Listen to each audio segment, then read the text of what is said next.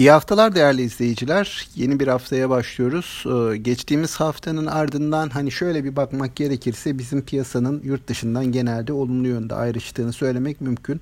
%3'e yakın bir artış gösterdi BIST 100 endeksi. Tabi bu artış içerisinde yine e, dayanıklı tüketim tarafındaki, otomotiv tarafındaki firmaların katkıları önemli ölçüdeydi. Buna paralel olarak e, diğer sektörler biraz daha e, geride kaldı. Bankalar %1'lik bir artış gösterdi geçtiğimiz hafta içerisinde yataya yakın diyebileceğimiz bir seyir e, aslında söz konusu oldu.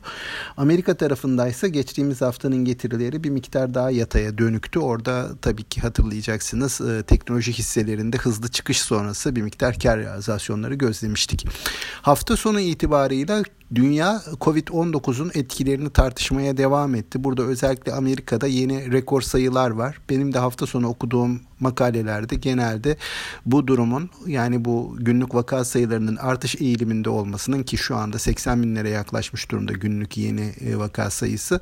Amerika'da e, bir miktar ekonominin e, yeniden normalleşmesi sürecini geciktirebileceği belirtiliyor.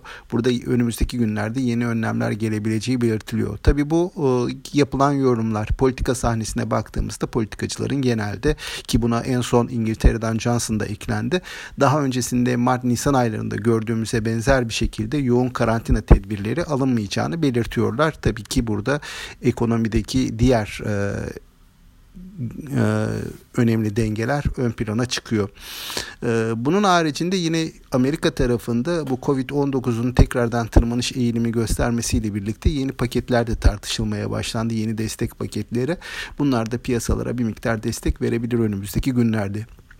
Avrupa tarafındaysa özellikle İtalya ve İspanya gibi ülkelere hibe ve destekler e, tartışılıyor. Buna dair olarak geç hafta sonu itibariyle tüm Avrupa Birliği ülkeleri toplandı.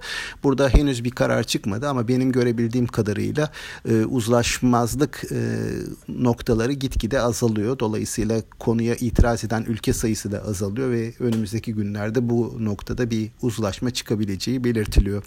Bizim tarafa baktığımızda Türkiye'de ise hafta sonu Merkez Bankası Bankası'nın e, munzam karşılık, zorunlu karşılıklara e, getirmiş olduğu, döviz cinsinden zorunlu karşılıklara getirmiş olduğu 300 bas puanlık ek artış e, bu haftanın fiyatlamalarında etkili olacak hafta başı itibarıyla. Ki bu 300 bas puanlık artış piyasadan yaklaşık 9.2 milyar dolar kadar altın ve döviz cinsinden yabancı para çıkışı çekileceği anlamına geliyor. Bir miktar sıkılaştırma anlamına geliyor.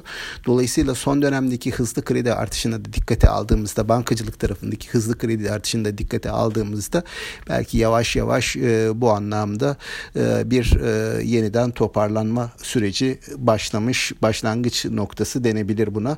E, diğer taraftan bunun bir miktarda Merkez Bankası'nın brüt döviz rezervlerini arttırıcı etkisi olacağı e, belirtiliyor. E, Bizde bu hafta itibarıyla karlar açıklanmaya başlayacak yavaş yavaş ama asıl önemli olan e, gelecek hafta açıklanacak karlar.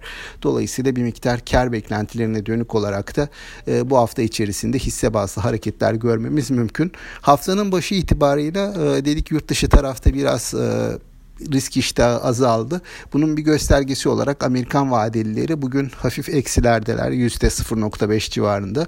Ee, Asya piyasaları genelde karışık bir seyir izliyor. Çin biraz e, olumlu anlamda ayrıştı.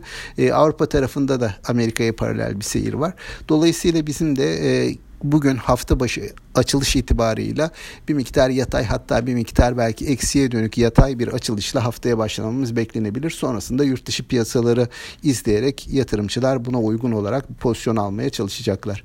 Hafta başından aktaracaklarım bunlar. Ee, tüm herkese, tüm yatırımcılara ve izleyicilere sağlıklı ve mutlu bir hafta diliyorum. Bol ve bereketli kazançlar olsun. Hoşçakalın.